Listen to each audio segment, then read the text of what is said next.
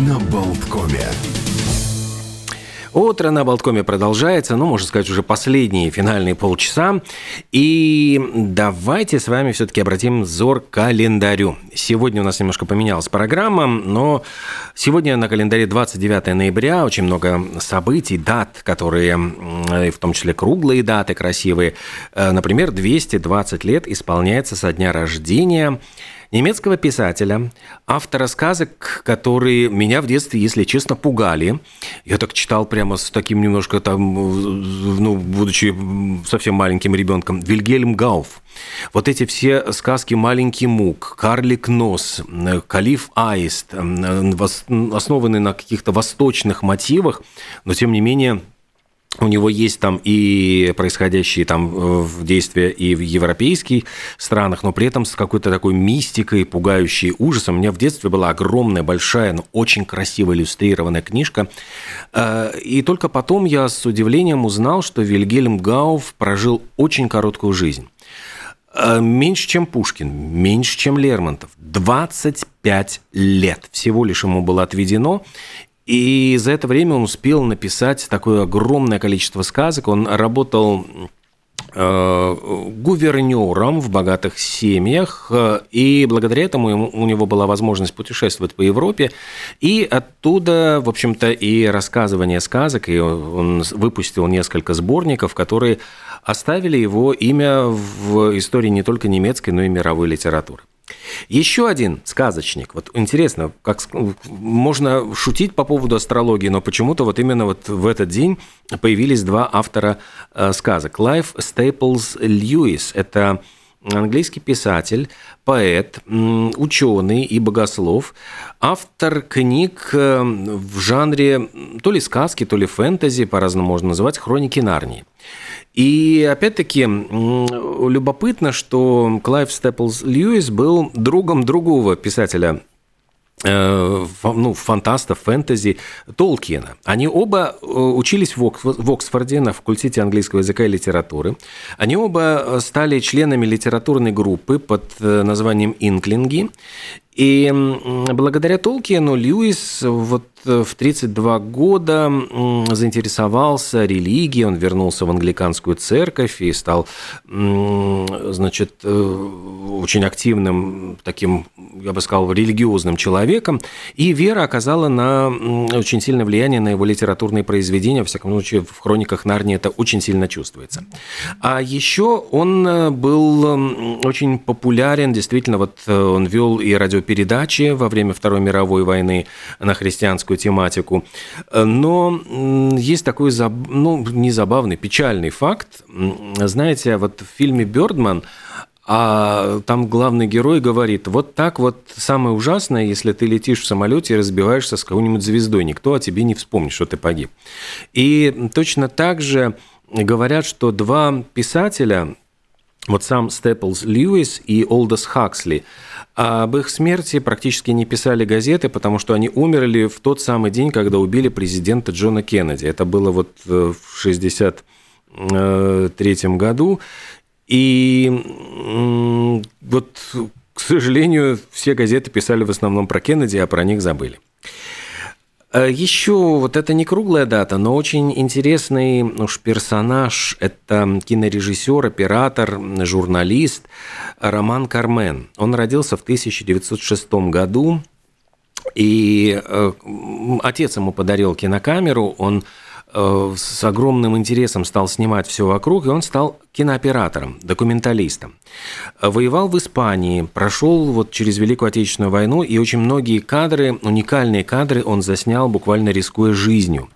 Он, э, ну вот когда он воевал в Испании, он подружился с Хамингуэем, и тот ему прислал письмо потом с Кубы, э, сердечный привет, салют, ваш Хамингуэй, заканчивалось это письмо.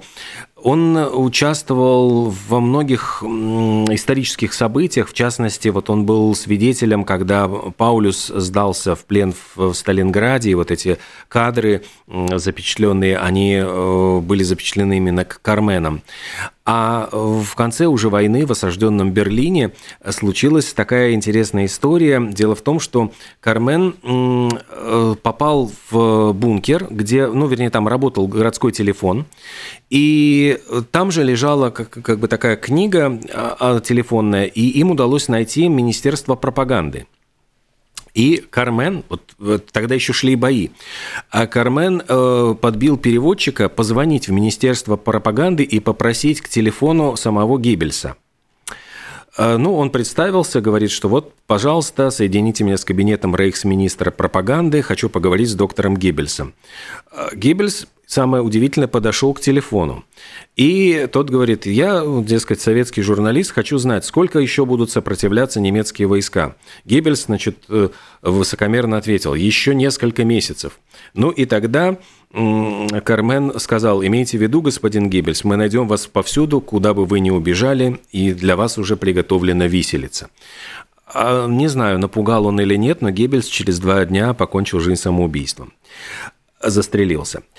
Э, ну, вот такой, я, я не знаю, это можно назвать пранком или нет, вот в тех военных условиях, но это реальный был факт, и говорили, что такой вот хулиг... ну, по, по большому счету он сделал это самовольно, и вот самовольный звонок Гиббельсу, в принципе, ну, мог грозить э, по тем временам, знаете, там было как, такое время суровое.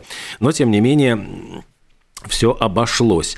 И еще один произошел случай любопытный на Нюрнбергском процессе, ведь он действительно снимал Нюрнбергский процесс.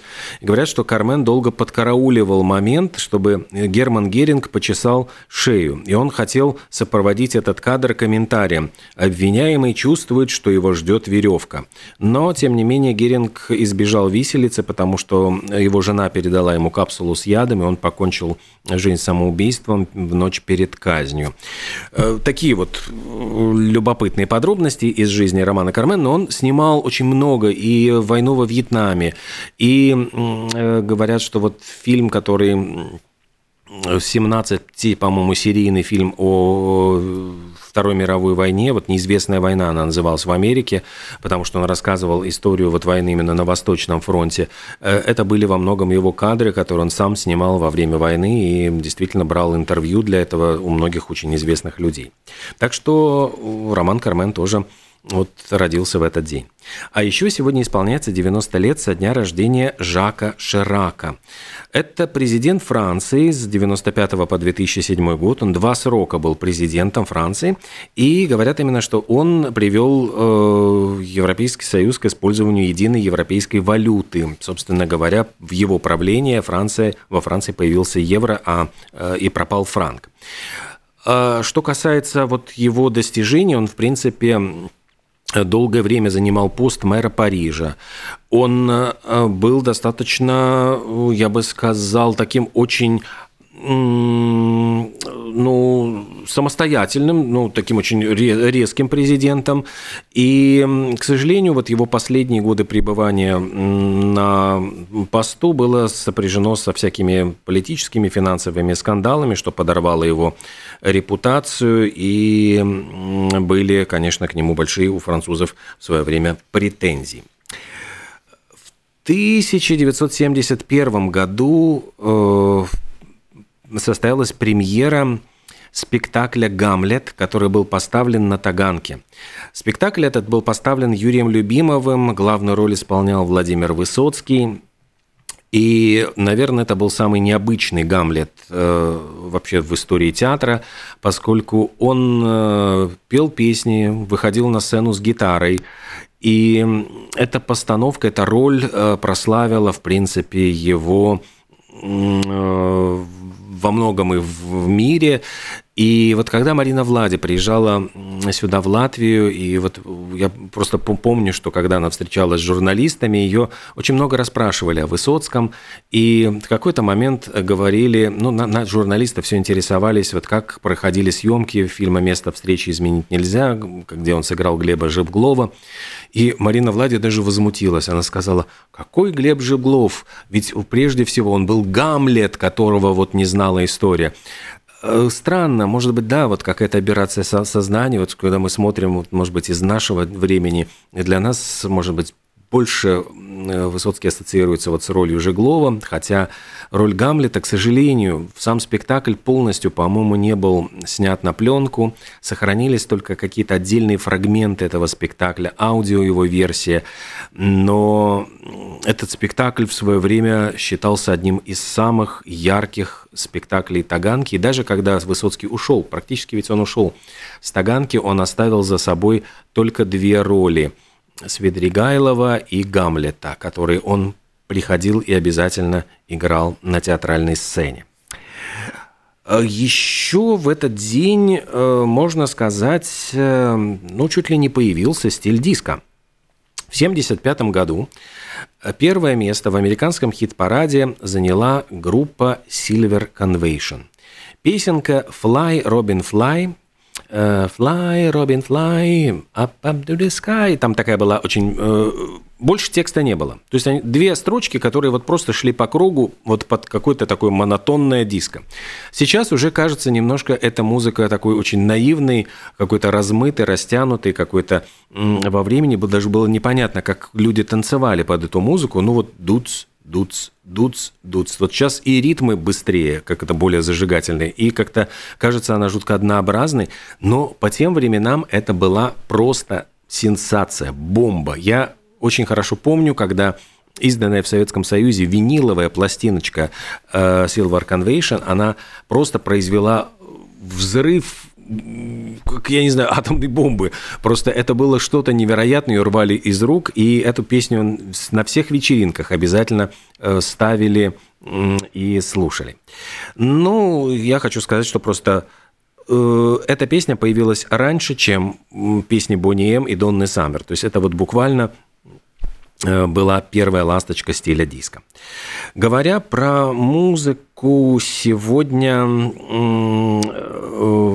в 2009 году э, альбом Сьюзен Бойл стал самым продаваемым дебютом вообще в истории чартов Великобритании.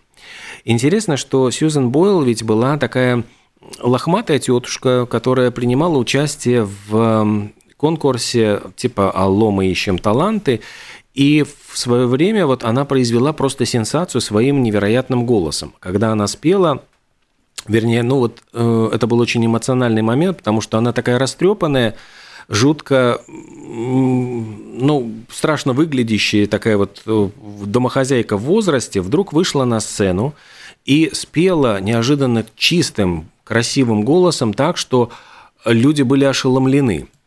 И в результате получилось э, ну, маленькое вот чудо. Это была вот действительно изюминка вот этого шоу, которое сделала Сьюзен Бойл моментально звездой номер один. И люди стали интересоваться ее творчеством, и она выпустила пластинку. Этот альбом, вот как я уже сказал, это стал самый продаваемый дебют, потому что э, Britain's Got Talent, вот это было шоу, 410 тысяч копий этого альбома «I Dreamed a Dream». Это была, кстати, ария из э, мюзикла «Отверженный». Она очень сложная ария для исполнения. Так вот просто ее не исполнишь. Она там брала такие ноты, что просто мурашки бежали по коже. И она сумела также возглавить чарты США и установила рекорд продажи дебютного женского альбома. За первую неделю в Америке просто со свистом улетело 701 тысяча копий. То есть это какие-то совершенно нереальные просто невероятные данные. Э, еще вот любопытный факт, тоже из, э, связанный с музыкой. В 2002 году состоялся аукцион. Аукцион этот назывался так, Secret Postcard Sale. В Лондонском Королевском колледже искусств продавали э, картины, написанные вот известными музыкантами, но имена их были зашифрованы до того момента, пока человек не э, совершит покупку. И э, никто не знал. Вот публика играла, можно сказать, такую рулетку. Вот что ты э, предлагали купить картины, а кто автор этих картин, ну ты узнаешь только, когда совершишь покупку. И вот очень было забавно то, что люди э, делали вот такие покупки за бес, ну, буквально за бесценок, они приобретали довольно любопытные лоты. В частности, за 35 фунтов стерлингов кто-то приобрел три картины который нарисовал сэр Пол Маккартни. Я думаю, что вот учитывая то, что Маккартни один из самых, ну, пожалуй, популярных музыкантов планеты, стоимость их была бы гораздо дороже, но вот кому-то повезло, может быть, потом нажился и перепродал. И, ну вот, продолжая тему Битлз, уж не дня без Битлз, в 1980 году вышел альбом Джона Леннона и Йоко Оно «Double Fantasy». И тоже вот это такая вот мне кажется, ну, не знаю, причина, возможность, повод для того, чтобы задуматься. Пластинка, где были песни Э, just starting, just like starting over, как будто бы все начинается сначала. Э, ну, много других классических тоже песен э, сейчас вот мы воспринимаем. Этот альбом абсолютно прошел незамеченным. Три недели он где-то болтался в самом конце списка чартов, и может быть, так бы оно и случилось, что эта пластинка, ну, совершенно проходная, которая не обратила на себя внимания. Там еще дело в том, что песни Джона Леннона и Йоко Оно чередовались. И вот э, там было несколько очень хороших песен Леннона, но после них шли такие достаточно совершенно проходные песни Йоко Оно. Слушать пластинку, вот многие говорили, что просто переставляли, вот прослушают песню Леннона, а затем просто переставляют через песню снова на Леннона, потому что, ну, Йоко Оно уже там слушать не хотели. И к великому сожалению, буквально через три недели после выхода этого альбома Джон Леннон был застрелен у порога своего дома, центр Дакота. А, буквально вот он вышел из машины после записи в студии. Вместе с Йоко Оно они шли к подъезду. Марк Чепман опустился на одно колено, поднял э, револьвер, выпустил пять пуль в спину экс-битла. И убийство Леннона произвело такой ошеломляющий эффект на весь мир. Все сразу бросились, э, ну вот последний его альбом, последние записи, которые он успел сделать, эта пластинка стала сразу же вот из аутсайдера, вырвалась в лидеры, она возглавила хит-парад, она получила премию «Альбом года» 81 года на вручении премии Грэмми. Ну и вот думая об этих событиях, иногда вот я, например, думал, лучше бы она осталась в аутсайдерах, а Леннон был бы жив. И, глядишь, записал бы еще много-много прекрасных пластинок и песен, которым бы, которым бы мы радовались. Ну и несколько новостей, может быть, э, тут забавные Э, новости пришли со всего мира. Вот как попасть в книгу рекордов Гиннесса? Э, есть такой, ну, американец, э, мужчина, значит, которого зовут Лукас Уолл, он блогер-путешественник, и в книгу рекордов Гиннесса он ухитрился попасть, отправившись в путешествие по станциям метро Вашингтона. Дело в том, что ему удалось посетить все 97 станций этого метрополитена, уложившись в 8 часов и 54 минуты.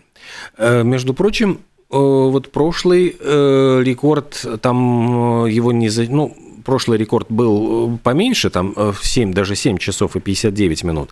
Но дело в том, что появились 6 новых станций. И каждый раз, вот я понимаю, что каждый раз, когда добавляются какие-то станции, есть возможность э, этот рекорд обновить. Рекордсмен, я уж не знаю, как он ухитрялся выскочить из, э, побывать на станции, может быть, заскочить обратно сразу же в, в вагон поезда. Каким образом он успел объездить все станции, на всех отметиться, это уже секрет фирмы, но любопытно, что двери открыты, ради бога. В любом городе, где есть метрополитен, вы можете попытаться посетить все станции, засекайте время, глядишь, в общем, книжка рекордов Гиннесса пополнится и вашим именем. На всяком случае, э, ничего не не запрещается. В общем, есть прекрасные, прекрасные примеры этому. Ну и, наверное, еще одна последняя курьезная новость. Дело в том, что а, сейчас в Верховном суде США тоже лежит достаточно курьезный иск производителей виски – ну, Джек Дэниелс, скажем так, подали в суд на компанию VIP Products, которая выпускает собачьи игрушки. Дело в том, что э, выпускают вот специальную игрушечку из линейки «Плохой спаниель», И дело в том, что эта игрушка, она, я понимаю, ну, мягкая игрушка, чтобы не поранить, конечно, зубы собаки, она имитирует бутылку вот этого алкогольного напитка. Правда, игрушка для собаки, она пародийная. Э, там это фальшивая этикетка. Написано, что содержится 100% вони и 43%, простите, собачьих фекалий. Ну, это по аналогии, сколько там э, процентов алкоголя. Ну и кроме того, даже на этой игрушке, но только мелким-мелким шрифтом указали, что этот предмет предмет не имеет никакого отношения к производителю виски. Но, тем не менее, э, вот эти производители виски посчитали, что их опорочили, ну, потому что э, очень напоминает э, шрифт, размеры игрушки, которые имитируют бутылочку, э, размеры этикетки, там все детали, они, ну, понятно, на кого они намекают. И побежали производители вот вискаря в суд, говорят, у нас кража товарного знака. Ну, а, а адвокаты говорят, ребята, у вас просто отсутствует полностью чувство юмора, или, может быть, у вас не было домашних животных. Мы же просто прикололись. Ну, то есть собачка бегает вот с этой имитацией бутылки, это мягкая игрушка, э, там написана всякая ерунда на этой самой обложке, причем еще мелким шрифтом мы написали, к вашей продукции это не имеет никакого абсолютно отношения. Ну, что вы хотите, в общем, как закончится, наверное, это дело, мы вам сообщим, что ж там Верх... Верховный суд решает вот такую вот смешную проблему с собачьей игрушкой. Ну, а у нас э, продолжится еще эфир. Я напомню, что на радио Болтком сегодня День добрых дел. Будет э, программа «Зеленая лампа» в 12 часов. И гостями «Зеленой лампы» станут руководители проекта «Философия для жизни» Владимир Э, Бармин и Ольга Думчева. Так что не пропустите, в 12 часов э, программа «Зеленая лампа» выйдет в эфир. А я уже с вами прощаюсь. До завтра. Всего хорошего. Хорошего всем дня. Хорошего вторника. До свидания.